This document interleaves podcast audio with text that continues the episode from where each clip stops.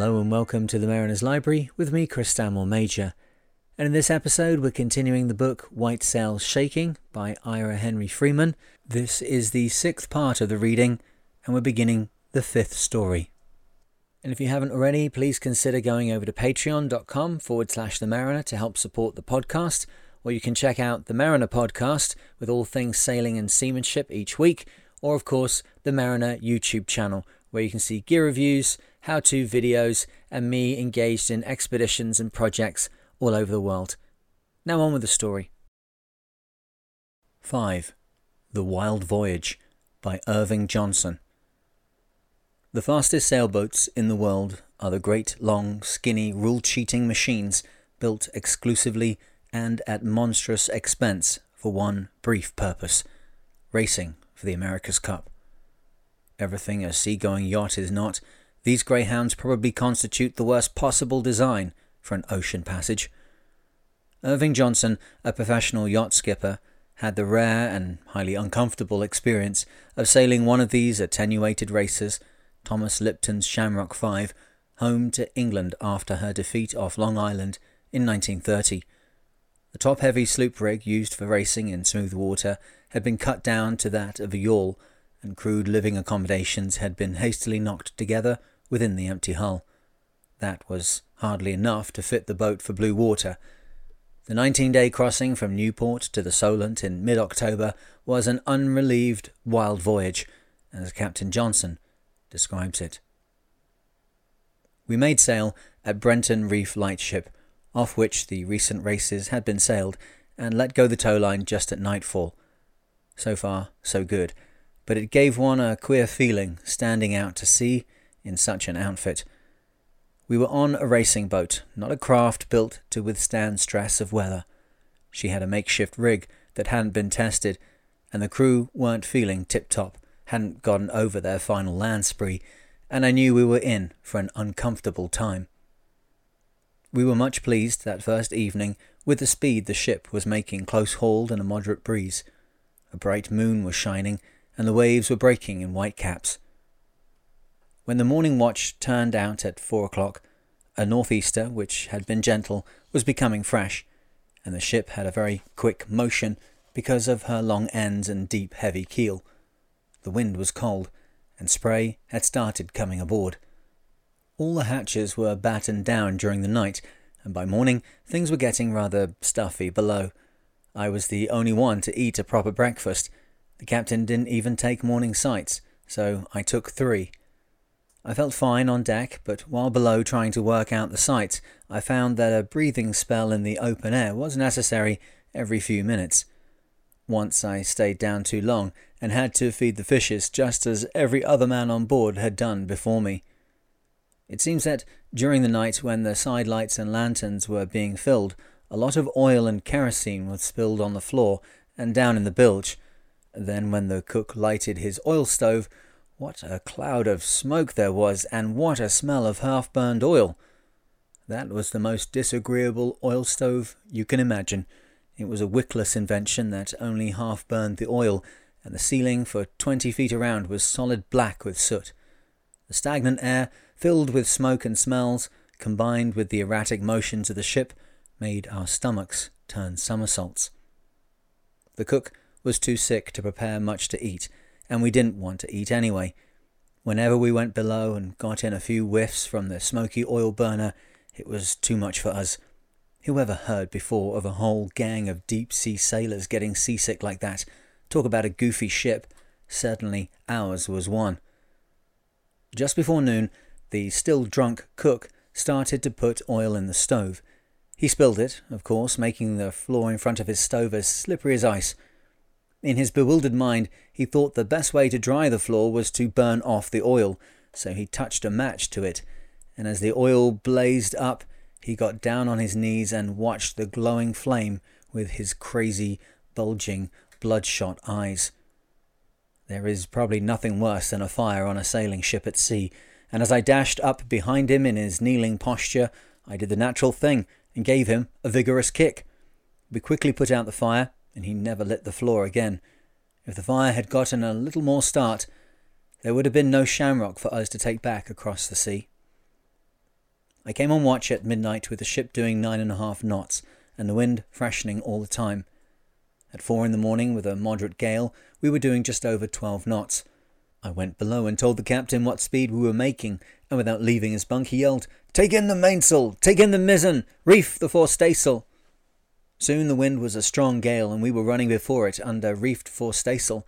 The seas were peaking up in queer fashion, for we were in the Gulf Stream, with a northeaster blowing against the current. At about ten o'clock on my morning watch, with Peterson at the wheel, a huge sea broke through the heavy canvas weathercloth in the mizzen rigging and sent Peterson's feet higher than his head.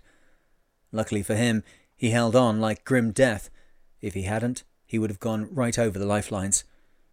He landed on his knees, but was still tall enough to see over the wheel like an ordinary man, and what a look came over his face when he tried to find the compass. He couldn't see it, and he blinked away, thinking there must be too much salt water in his eyes, and then suddenly he realized that the compass was gone. The whole binnacle stand, compass and all, had vanished along with the wave. I grabbed the wheel and helped Peterson steer so the forestaysail wouldn't jibe, for if it did, it would go in one slat. Now that we had no compass to guide us, we gauged our course by the wind, and as soon as possible took in the sail and ran dead before the gale under bare poles. That was the only thing we could do. The deck bolts that held the binnacle had been sheared off by the force of the sea, so that the binnacle, including the stand and compass, had taken a bounce on deck and then been swept overboard. Soon the wind had increased to a full gale, and heavy water came aboard from both sides. We had lashed two men at the wheel, and found that the seas usually knocked down only one man at a time. That left the other one standing to keep the wheel from revolving.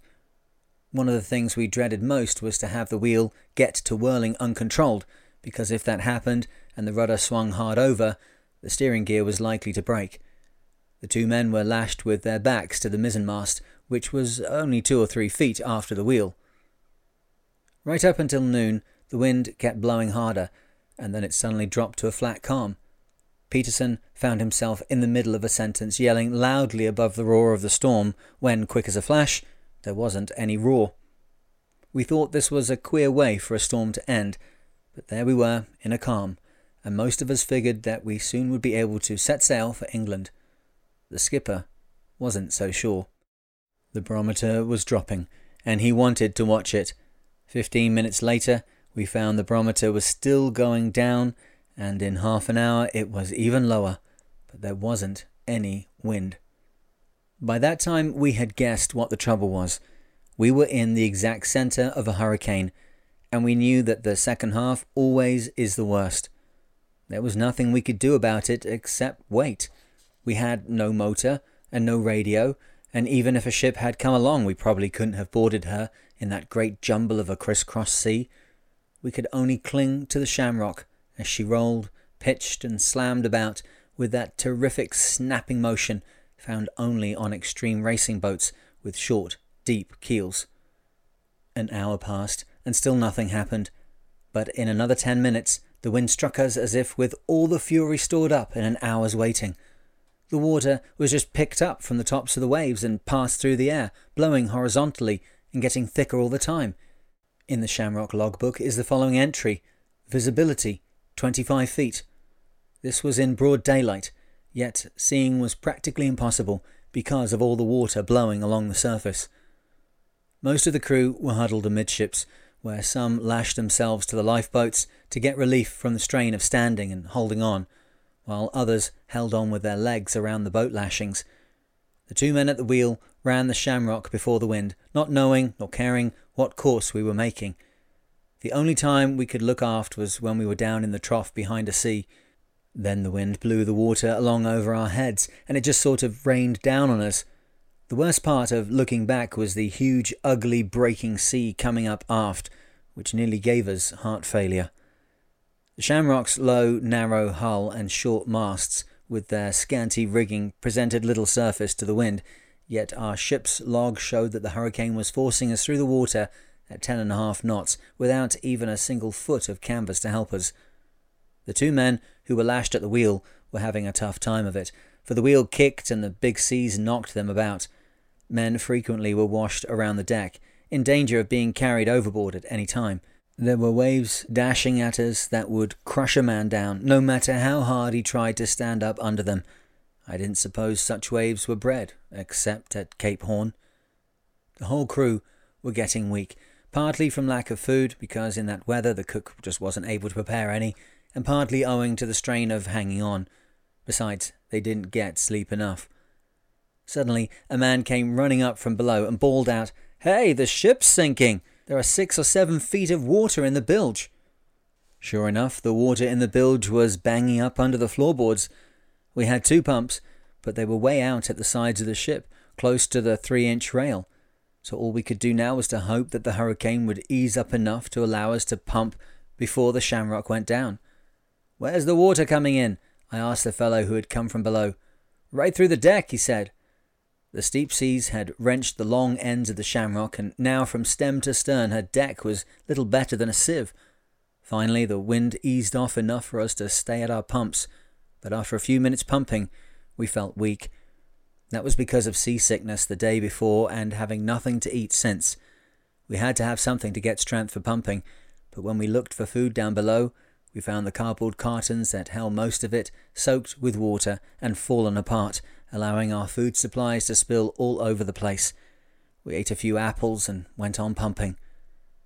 Soon the pump suctions clogged, and we did more investigating.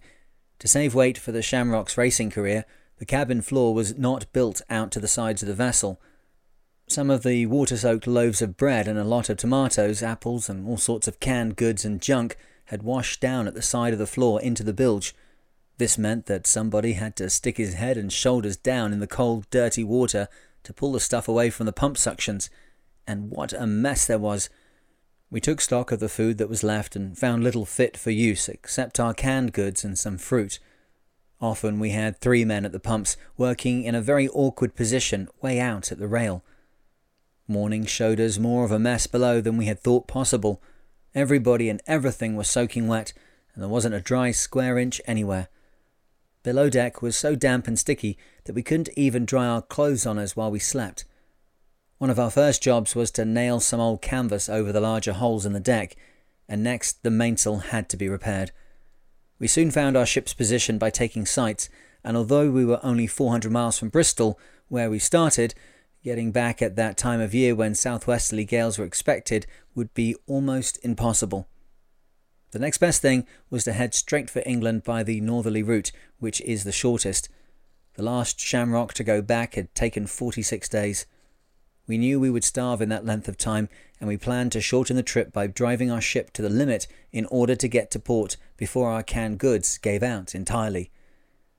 Twenty hours we had been under bare poles running before the wind, and now that we wanted to get back on our course, we felt more than ever the loss of our steering compass. To our surprise, a second compass was found in the lifeboat, and spirits went up, but only to droop again when we discovered that it failed to fit in the binnacle. Nevertheless, we rigged it up after a fashion on top of the steering gear box. When the little light that we rigged up for the compass went out, a sailor would stand and hold the flashlight where it shone on the compass so the man at the wheel could see to steer until the little lamp was ready for use again. Another sailor would grip onto the gearbox with his legs, untie the little light, and grope across the unsteady deck to the lifelines along the side, and after their aid for ten or twelve feet, he would stoop low, waiting for a steady moment, and then make a quick but cautious dive for the companionway a half dozen feet distant. Down below, he would experiment in all sorts of ways to find out what was the matter. After monkeying around with the little light for about ten minutes, the sailor would light it and start up the companionway. Perhaps he would no more than get his head outside, then a puff of wind would blow out the light. Then he would say a few impolite and even insulting things to it, and go down the stairs to start monkeying anew. But in the end, we would get the light tied back in its place and at its job. It might go out twenty or more times in a single night. No wakeful baby could have been more of a trial. The crew cussed it for an awful nuisance, but you couldn't have hired them to part with it in our predicament. We were now sailing along in the warm water of the Gulf Stream, and the wind and temperature were gentle by contrast with what we had been having. We all ate down below at a table built in just after the mainmast. Forward of the mast was the cook's odorous oil stove. There was a bench lashed on each side of the table for us to sit on, and the captain sat in a little folding seat at the end. The table had sides on it to keep things from sliding off, but the sides were only three inches high. They should have been at least five. We had a tablecloth.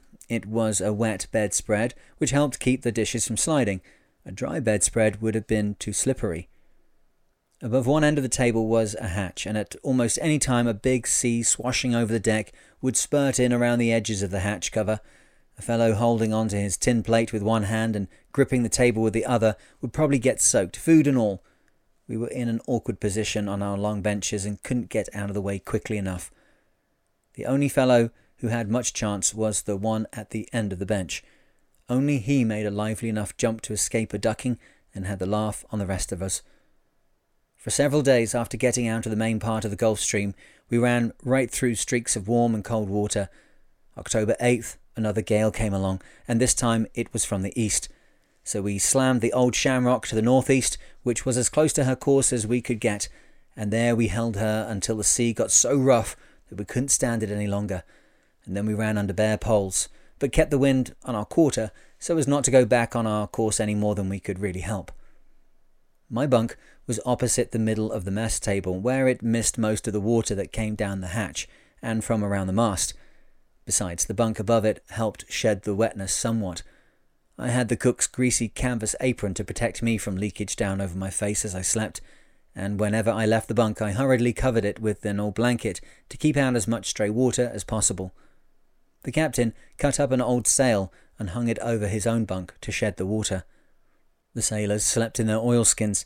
Most of them got thrown out of their bunks at times over the foot high bunk boards, and all but two finally shifted to the sail bin, which had sides two and a half feet high. The two who didn't change had their bunks amidships, where the motion wasn't so violent. During this gale, the cook scolded himself five times, and once all the hot food went on the floor, along with the hot water heater, which afterward I wired back on the stove. During the big blows, everybody was wet and cold while on deck, tired from no sleep and hungry from no eats, and we went around with faces a mile long. We often talked quietly of the probability that the yacht would go to the bottom in the next half hour, and we were so beaten down, mentally and physically, that sinking seemed the easiest way out of our misery.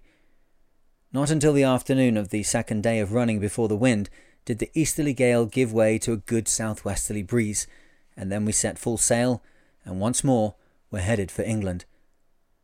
Next morning the wind hauled aft a bit, and sometimes we made thirteen and three quarter knots, and we must have done well over fifteen during squalls. Bad seas broke aboard now and then, but it was worth a dollar a look to see her shooting along on top of a huge wave. Up to noon, we had made 306 miles in 23 and one half hours, the fastest time on our trip and a record breaking speed for a craft of that type. Everything on the vessel was wet, dirty, and smelly, but our good speed kept us fairly cheerful. On the 19th, the distance to the Lizard was less than 300 miles. I took over the watch at midnight with a moderate gale abeam. The gale increased, and we took in the mizzen. Suddenly, a strand of the weather backstay parted with a bang, so we put a stopper on it and took in the jib. This was done none too soon, because by then a he-man's gale was underway on our quarter. With full mainsail and fore staysail, we logged nearly 14 knots from midnight to four in the morning, and on the right course, so I hated to take in that mainsail. What a row the Shamrock had with Old Man Ocean. It was the wildest night of the whole voyage, because we were driving her to the limit. You can't imagine a heavy gale shifting from south southwest to northwest in five seconds, and yet it did. We had to run south, right into the tremendous seas, until all hands came on deck to jibe over. Several of the deep sea sailors said afterward, We never had been scared before, but we sure were that time. Why the ship didn't break in two when we dropped off the edge of those seas we were heading into, I don't know. It wouldn't have taken as long to get to the bottom, because we were halfway there already in the trough of those waves. In the early morning of the 20th, we found three little land birds on the deck. I thought of how Columbus saw land birds when he was nearly across the Atlantic, and I knew just how he felt after sailing so long without seeing anything connected with land. He was sure he was getting somewhere, and so were we. The deck, for the first time since we started, was really dry, and not until then had there been a day of our voyage when we could stand more than 30 seconds without hanging on. But that night, we picked up Bishop Rock Light on the Scilly Isles, just where it ought to be, and were abeam 18 days, one and one half hours from Brenton Reef off Newport. We had the Lizard abeam in the early morning, and, like sailing ships for hundreds of years, we made our signal to be seen by the government signal station near the lighthouse. Our signal was Lima, Papa, Tango, November for Shamrock 5. And from the signal station, the news went out to the world that she had arrived in the English Channel. A quarter mile from the mooring at Southampton, a motorboat took our line so we could drop our sails before making fast. Then customs men, port officials, and newspaper reporters came aboard while we were packing and cleaning up to go ashore. We carried along part of our baggage, engaged rooms, and went to the immigration offices to have our passports stamped, and then we indulged in a Turkish bath and a big feed. Night had come now, and as I hadn't shut my eyes for twenty two hours, sleep in a nice big feathery bed was a luxury. The last thing I was conscious of was vowing that if a Shamrock Six came challenging across the sea, she would have to get back as best she could without me. Well, that's all for today. I hope you're enjoying the story so far. The next instalment will be available in the Mariner's Library shortly. And remember, of course, you've got all the content over on YouTube and the Mariner podcast, and of course, Patreon at patreon.com forward slash the Mariner. But for now, wherever you are and whatever you're doing, I hope that you are safe and sound, and I look forward to speaking to you in the next one. Cheers.